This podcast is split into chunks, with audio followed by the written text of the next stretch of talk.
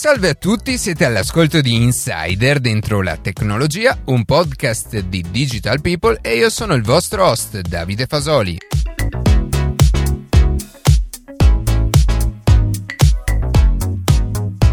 La puntata di oggi sarà quasi interamente dedicata allo spazio. Partiremo con il lancio fallito di Virgin Orbit per poi passare all'incredibile lancio di questa sera di SpaceX, azienda privata che portando due esseri umani nello spazio segnerà senza dubbio l'inizio di una nuova era di esplorazione e innovazione. Prima di passare alle notizie che più ci hanno colpito questa settimana, vi ricordo che potete ascoltarci in un nuovo episodio ogni sabato mattina su Spotify, Apple Podcast, Google Podcast oppure direttamente sul nostro sito.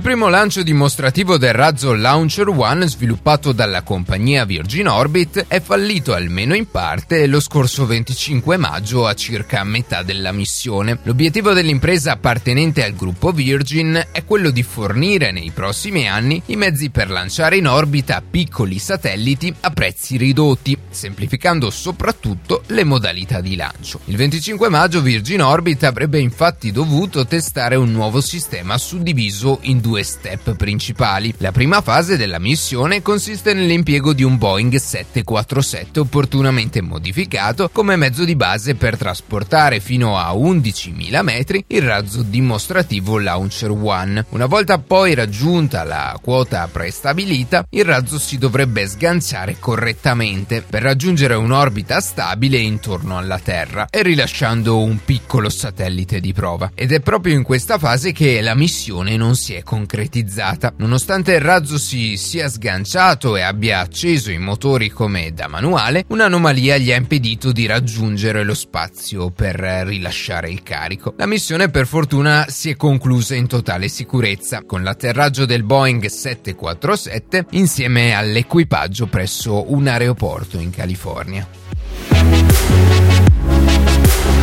In molti paesi, tra cui l'Italia, si sta investendo per riuscire a portare la fibra ottica a un gigabit in tutte le case. Nel frattempo, un gruppo di ricercatori australiani è riuscito sfruttando uno speciale dispositivo chiamato Microcomb a raggiungere una velocità record su una fibra ottica preesistente lunga 75 km di ben 44,2 terabit al secondo. Il dispositivo che sta già avendo particolare successo in altri campi di ricerca come la spettroscopia o la quantistica riesce dunque sfruttando centinaia di laser a potenziare linee già esistenti abbattendo così i costi per migliorare la rete. I vantaggi di questa tecnologia saranno apprezzabili come dichiarato dai ricercatori, in particolare su linee urbane con distanze dunque che vanno tra i 10 e i 100 km o nei data center dove una velocità di trasmissione elevata è di fondamentale importanza. Certo, non aspettatevi di questa velocità nelle vostre case. Un'infrastruttura simile però riuscirebbe a far fronte a una richiesta sempre maggiore di collegamenti a internet ultra veloci e aprirebbe le strade anche ad altre applicazioni come l'IoT, ovvero l'internet delle cose, le automobili a guida autonoma, la finanza digitale o la medicina.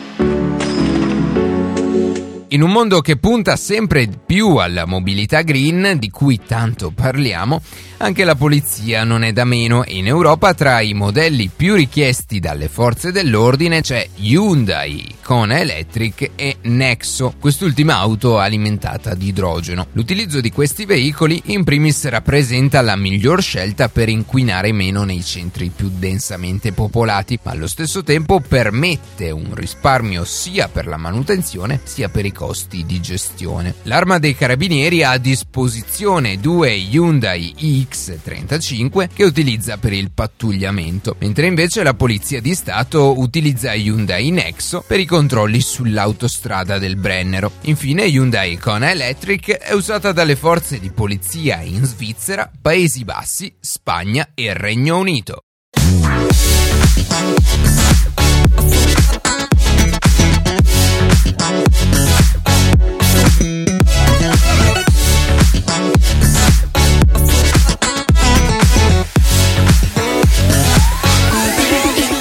Quante volte nella nostra vita siamo rimasti affascinati osservando per minuti o intere ore la volta celeste durante una notte stellata, magari in riva al mare oppure sulla cima di una montagna, e ponendoci ogni volta la stessa domanda. Ma che cos'è lo spazio e avrà mai una fine tale immensità? La curiosità per lo spazio intriga l'uomo sin dall'inizio dei tempi. La paura dell'ignoto, i misteri, le scoperte non hanno mai frenato questo istinto istinto primordiale. È proprio grazie ad esso che siamo riusciti a mettere piede sulla Luna, a studiare le onde gravitazionali o arrivare a fotografare persino un buco nero. Tuttavia gran parte dei misteri, a fronte di tantissime scoperte, sono lungi dall'essere completamente compresi e ci vorranno decenni, se non secoli, prima di riuscire a comprendere forse solo in minima parte il concetto di universo. L'uomo comunque non si è mai tirato indietro di fronte a tali sfide, da quando nel 1969 sono sbarcati i primi uomini sulla Luna, l'obiettivo successivo è sempre stato l'esplorazione di Marte, il pianeta potenzialmente abitabile più vicino a noi. Per diversi decenni però il progetto per la conquista del pianeta rosso è entrato in una fase di stallo a causa della notevole complessità della missione. Qualche anno fa però Elon Musk ha dichiarato sorprendendo tutti che nel 2050 porterà con la sua SpaceX circa un milione di abitanti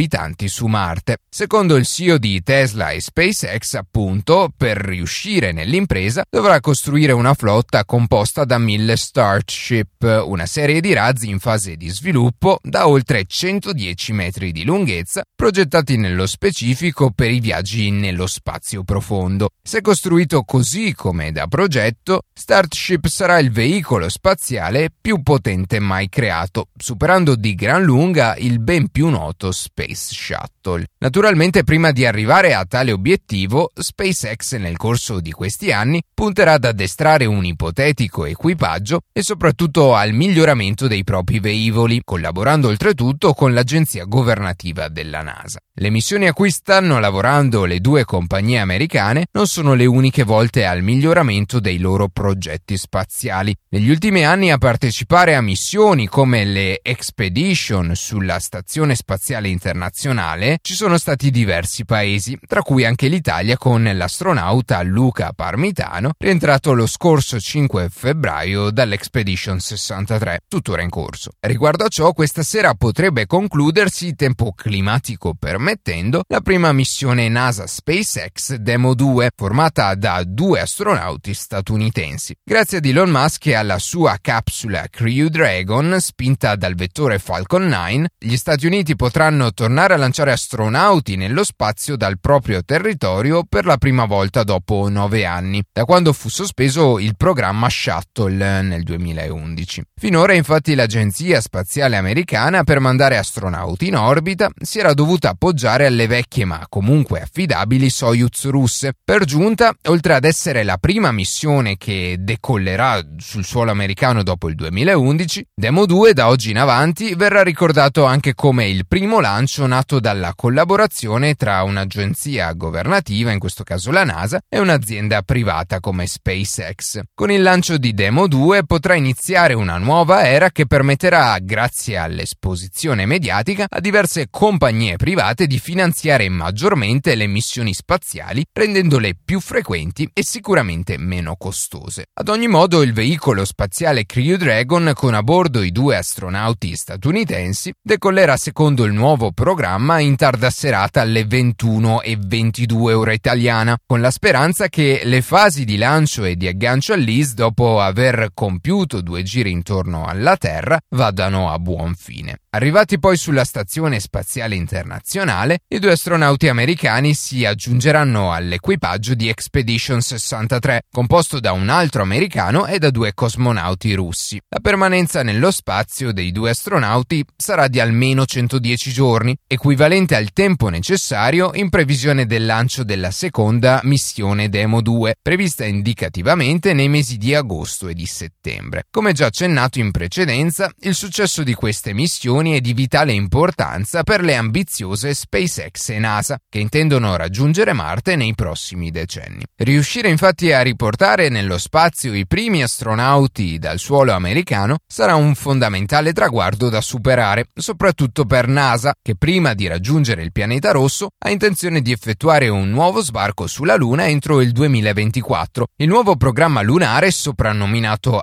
Artemis questa volta coinvolgerà oltre a NASA anche aziende di volo spaziali commerciali statunitensi e partner internazionali come l'Agenzia Spaziale Europea, quella giapponese e quella canadese. Con lo sbarco di nuovi astronauti sulla superficie lunare, l'obiettivo di NASA per i prossimi anni sarà quello di stabilire una presenza autosufficiente sulla Luna, gettando così le basi per costruire un'economia lunare e la prima stazione orbitante da da utilizzare come trampolino per il raggiungimento dei traguardi successivi, ovvero lo sbarco su Marte. Il lancio di Artemis 1, senza equipaggio, avverrà secondo la tabella di marcia tra novembre e dicembre 2021 e l'obiettivo primario sarà quello di dimostrare l'affidabilità del razzo vettore Space Launch System, composto a sua volta da un modulo dell'equipaggio e da un modulo di servizio a propulsione. La prima missione Artemis durerà all'incirca 25 5 giorni e andrà ad effettuare un flyby, ossia un sorvolo della Luna. Successivamente, se il rientro del velivolo spaziale avverrà in piena sicurezza, NASA potrà poi pensare a mandare nello spazio un equipaggio per compiere la stessa missione. Uno degli obiettivi di questo programma spaziale è quello di costruire un ipotetico campo base sulla Luna entro il 2030, in grado di garantire missioni in loco fino a due mesi. Il tutto verrà supportato dalla stazione spaziale spaziale Lunar Gateway, destinata a fungere da intermediario per le comunicazioni, laboratorio scientifico, modulo abitativo a breve termine e area di contenimento dei rover e degli altri robot. Per compiere una missione di tale portata serviranno risorse finanziarie ben al di sopra di quelle impiegate per la realizzazione del programma Apollo, stimate attorno ai 170 miliardi di dollari. Ma più che una questione economica, i problemi principali riscontrati realizzati negli ultimi anni riguardano principalmente i progressi tecnologici nell'ambito della propulsione spaziale, piuttosto deludenti rispetto a quelli effettuati nel campo dell'elettronica. Altri fattori da tenere in considerazione riguardano le dimensioni dei velivoli spaziali, il sistema di supporto vitale, destinato tra l'altro a funzionare per almeno 900 giorni, più la garanzia di una prolungata affidabilità della missione. Per non parlare poi dei possibili problemi problemi psicologici che potrebbero sorgere all'interno di un equipaggio confinato in un piccolo spazio. Insomma, i problemi sono molti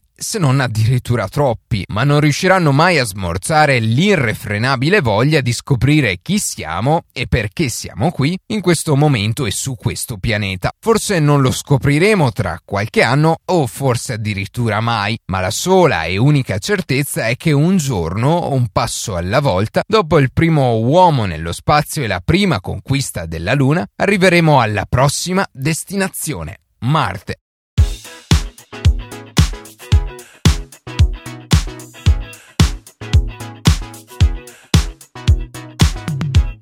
E così si conclude questa puntata di Insider dentro la tecnologia. Un altro tema legato allo spazio di cui sicuramente prima o poi parleremo è il turismo spaziale. Esistono infatti diverse compagnie che stanno testando delle navicelle in grado di portare in orbita turisti a dei prezzi relativamente modici. Io ringrazio come sempre la redazione che ogni sabato mattina ci permette di pubblicare un nuovo episodio. Per qualsiasi tipo di domanda o suggerimento scriveteci a redazione redazione chiocciola dentro la tecnologia.it oppure inviateci un messaggio vocale sulla nostra chat di Telegram. Tutti i contatti sono su dentro la tecnologia.it. Se trovate interessante il podcast condividetelo che per noi è un ottimo modo per crescere e non dimenticate di farci pubblicità. Noi ci sentiamo la settimana prossima.